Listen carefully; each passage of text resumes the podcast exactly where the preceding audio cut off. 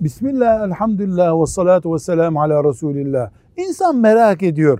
Kur'an-ı Kerim neden ayet ayet ya da sure sure indi de toptan inmedi? Önceki Tevrat ve İncil ve Zebur toptan indi mesela.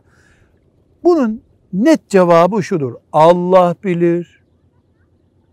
Ben şunun için size böyle indirdim demediği sürece biz bilemeyiz. Bilmemiz de gerekmiyor.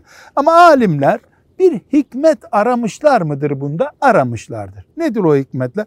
Mesela bu bir eğitim oldu ashab-ı kirama. Nefes nefes Kur'an'ı yaşattı Allah onlara. İkincisi Allah'a davetin nasıl yapılacağının kademelendirilmesini de gösterdi Allahu Teala. Ashab-ı kirama psikolojik destekler oldu. Mesela Mekke'nin en azılı şirk tuğyanının olduğu günlerde Yusuf suresi indi. Allah'ın yardımının sonra nasıl olduğu gösterildiği için ilk nesle ashab-ı kirama Allah onlardan razı olsun. Allah rahmetiyle muamele etmiş oldu. Neden? Çünkü eğer toptan inseydi ashab-ı kiram o başarıyı gösteremiyor olabilirlerdi Musa Aleyhisselam'ın kavmi gibi ve Kur'an-ı Kerim dilim dilim inerek bir bütün oluşturma mucizesi gösterdi. Velhamdülillahi Rabbil Alemin.